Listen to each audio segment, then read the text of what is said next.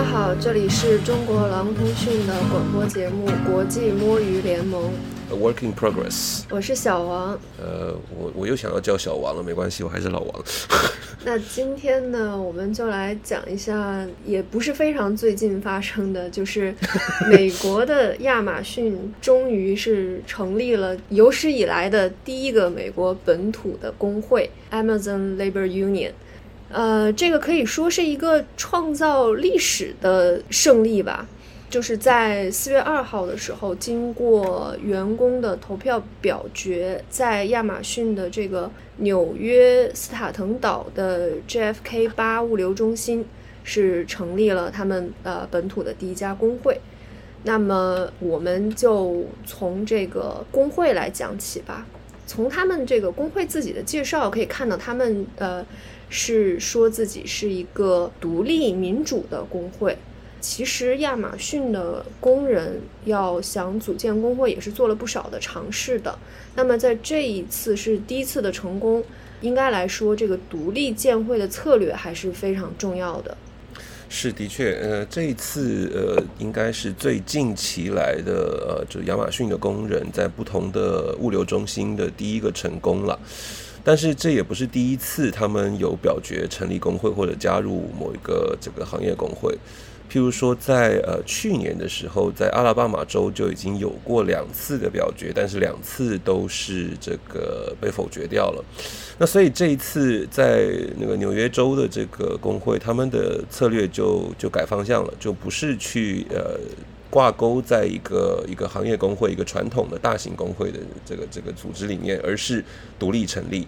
然后独立这个这个这个是什么意思呢？其实非常具体的，就是它是一个完全。的，在一这个工作场合，譬如说现在这个我们提到 JFK 八，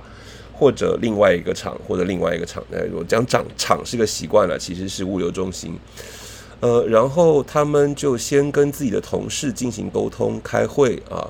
然后还有很多活动去了解大家的需求、大家的诉求、大家的问题在哪里。那当然了，共同的问题在这种科技科技这个这个发达的行业里面。其实员工都是没有没有足够的保障，然后时数长啊，工作压力大，呃，甚至休息时间、上厕所的时间都是被限制啊，等等的。这种听过很多很多这方面关于亚马逊也好啊，特斯拉，尤其亚马逊的故事。所以呃，他们的策略是非常非常接地气的，可以说。然后就做，譬如说，他们还有很多的这种呃抽奖活动啊、的饭局啊什么这些的。所以挺挺有意思的。然后有个细节就是，譬如说亚马逊这个 JFK 八这个这个物流中心，他们在组织的时候呢，其实譬如说做饭，他们在提供提供菜色的时候，还有考虑到这些不同的同事的文化背景，因为可能有拉丁美洲裔，可能有非洲裔，可能就就人的这个这个宗教也好，饮食习惯也好，都要被考虑在内。这是他们这我觉得比较。比较特殊的一个小小的一个一个一个表征吧，他们在呃文化多元啊，在接受新移民啊等等这方面的一些一些表态跟一些注意到的细节，嗯，对，就是他们这个呃亚马逊工会的主席 Christian Smalls，其实他在接受媒体采访的时候，他也有提到，呃，就是在去年阿拉巴马州的这个呃工会投票的时候，其实他们也有去。也有去参观，然后去观察他们那边的状况，然后是呃，在阿拉巴马州的时候，其实是通过呃美国传统的行业工会，呃，这个有八十多年历史的这个美国零售批发和百货公司工会来进行投票，希望在当地组建这个物流仓库的工会。呃，但是最终是没有成功。那根据 Smalls 他们的观察呢，他们就认为还是通过这个独立的组织策略会比依靠传统的工会会更好，所以他们就回到呃纽约当地开始组织这个 JFK 八的仓库的工人。那其实，在中文互联网上，我们。也有不少 关于这个美国的这个传统大工会的一些呃腐败的情况，也是在中文互联网上是有挺多的流传的。像这这个，比如说一些传统工会，它其实只关注说自己发展了多少会员，呃，收了多少会费，但是并没有真正的为工人做什么，呃，这种比较离地的这个情况，然后还有这个，呃，工会高层的干部是呃，他们享有这个通过这个会费，他们享有很高的这个薪水，但是却并没有解决就是呃基层的工人真正面临的问题。这个其实这个其实可能也大家会想到，就是我们。我们自己的这个官方工会也是存在这种入会的数字游戏啊等等这方面的问题。呃，就 讲到这个对美国的传统工会的印象的话，我我其实前几天在开玩笑的跟一个呃朋友在说这个事情啊，就我会想到，比如说 Teamsters。其实，其实，在这篇亚马逊的这个我们这个网站上的这篇稿子有提到这个这个工会啊，就是那个卡车司机的工会，美国这个传统的非常大的一个工会。那 Teamsters 的话也是传传说中非常非常厉害的一个工会。但是我一想到 Teamsters，我就想到了那部那个那几个好莱坞大咖演的那个 Irishman 那部电影，然后就想到他们在那个。整个运作的背后，呃，幕后是怎么样怎么样的？想到这种就是有点黑帮黑帮色彩的感觉，我就一直开这个玩笑。对方也说，对，确实确实是有。但是我们那天提到这件事情，提到这种卡车司机工会的时候呢，就是譬如说有另外一个现象，是从八零年代末吧，应该已经开始有这个趋向，就是趋势。就那时候还没有那个网络网络的这个物流公司啊什么的时候，就已经有非常非常多人是不续会了或者退会。或者说就是独立独立运作，然后就没有没有这个工会的会员的身份，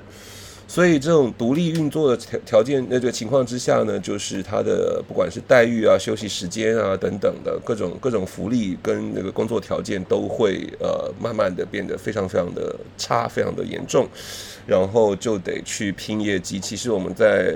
全球世界各地的这个物流，尤其看得出来的就是这种，呃，工作的，甚至有工商长期在搬运货啊等等的。所以我觉得那个 A L U 啊，就是这个亚马逊的这个工会，这次他们真的的确，嗯，有有所不同的地方，是在美国。基于刚才我们所说的种种历史的这个遗产也好，条件也好，他们重新回到最基本，然后回这个这个重新来过，从最基本的一个听会员、听同事们的这个烦恼，他们到底有什么样的诉求，然后去组织，然后所谓的民主，其实不只是一个制度的问题，就是我觉得他们真的是非常接地气，非常聆听。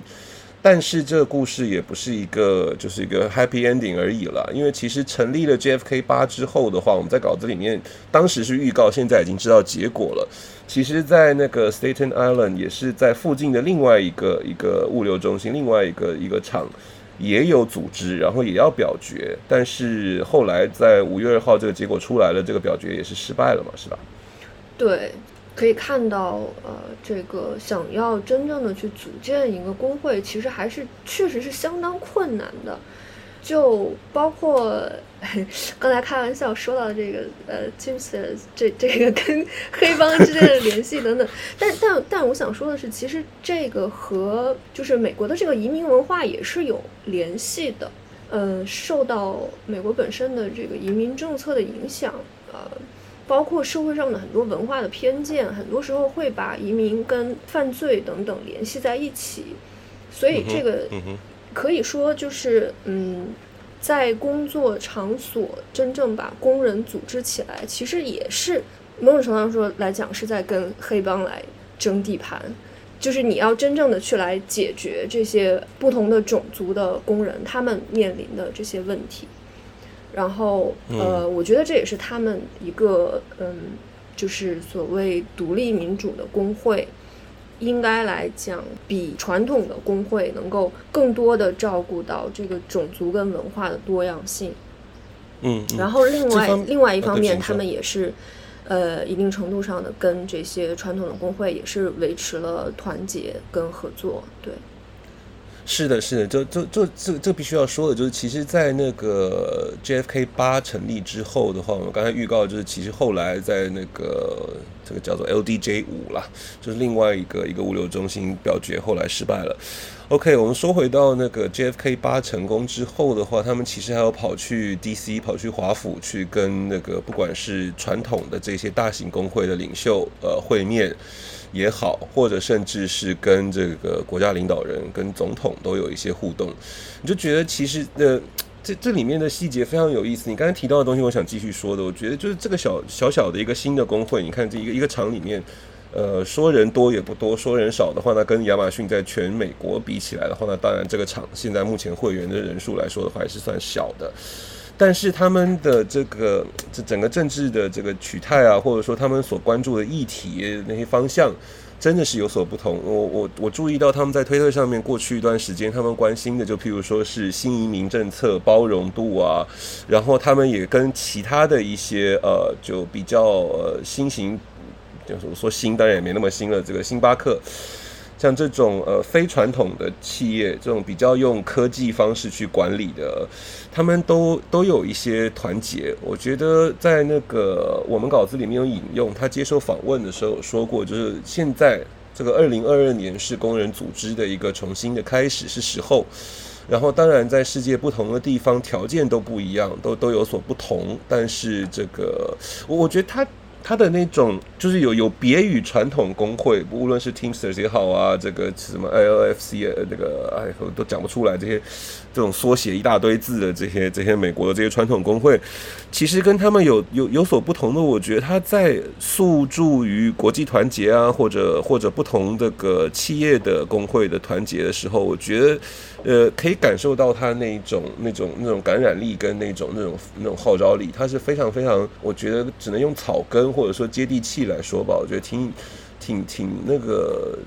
让人这个、这个想听下去的。我觉得，对，就是要跟这个科技巨头去挑战他们，确实是真的是很不容易的一件事情。其实中国的读者跟听众们可能也会了解，就是。美国大企业的这个反工会的运作也是特别强的，像呃亚马逊的话，在二零二一年就花费了四百三十万美元来做反工会的宣传，这个对于呃工人也好，对于工会组织者也好，这这是真的是很大的一个压力。我我觉得比较那个匪夷所思的就是他们在呃说到细节啊，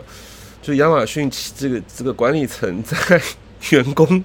的厕所就就在这个工作场合里面的厕所都要贴反工会的一些一些文宣，然后在实际的操作上的话，还强迫员工，我我相信在上班时间啊，强迫员工去参加一些讲座，那当然这些讲座就是反工会等等的这方面的这种这种宣导的一些一些活动。所以，譬如说，在阿拉巴马那边的话，就是投票人数，我看另外的资料，我们稿子里面好像没写到的，就投票人数是过半了，百分之五十五，然后七百多个人赞成，呃，成立工会，就是加入这个刚才讲的那个那个零售跟这个批发还有百货公司的工会。但是有一千七百多个人是反对的，所以最后失败的。所以，我我觉得其实我们可惜没有在没有把这个东西写在这个我们的网站的稿子上面。这个细节是蛮蛮蛮吓人的，就是有有一倍以上的人是反对成立工会的。所以，其实企业的这个反工会宣传啊等等这个反工会的活动，我们刚开始只是举到了一个预算而已，其实其实是非常有效的。对，其实工会也是做了很多反击，因为在反工会的宣传里面，其实是包括很多的不实的信息，一些虚假的信息，然后呃，包括其实可可能有一些我我认为就是通过恐惧来让工人远离工会，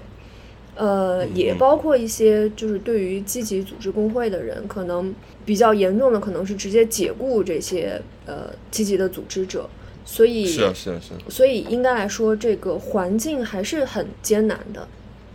对啊，Smalls 就是这个主席，ALU 的主主席，他自己就是呃，曾经因为参加了一场罢工而而被解雇的。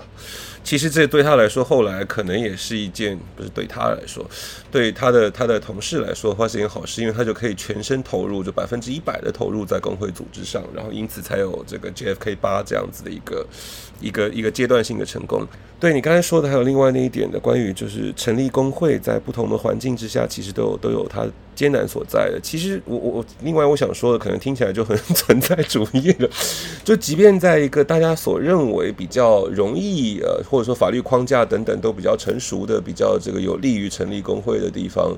可能都有很多你意想不到的困难，譬如说不是意想不到的说，或者说是比较比较难以处理的这种资本的压力，这个困难，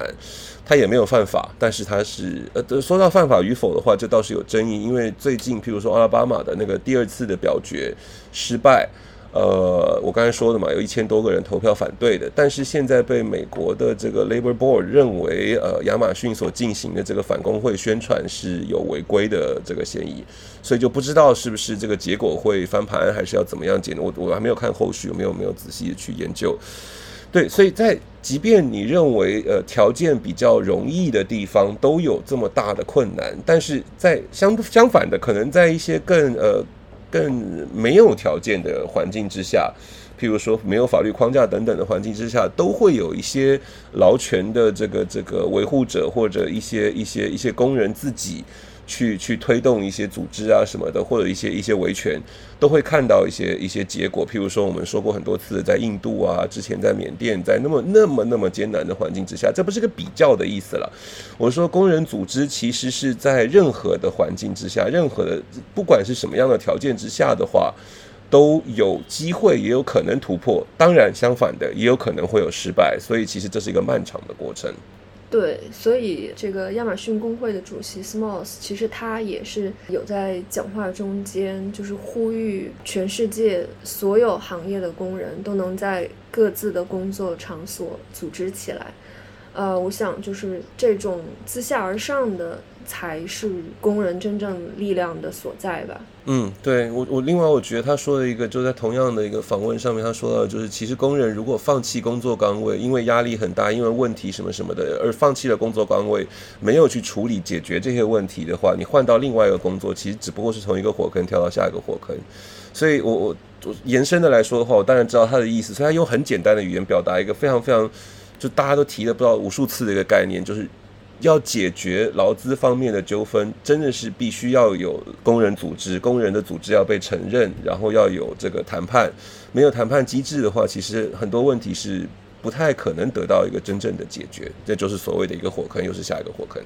对，那么可以说，二零二二年是美国工会运动的一个复兴之年。当然，呃，疫情也是在继续的影响着世界各地的工人们。所以，呃，中国劳通讯也会继续的来关注全球各地工人的劳动条件跟各自做出来的组织的努力。那么，也希望大家能够继续关注我们的 Podcast，以及我们的网站，还有 Facebook、跟 Twitter，还有 Instagram。那这期的节目就到这里了，谢谢收听，下次再会，拜拜。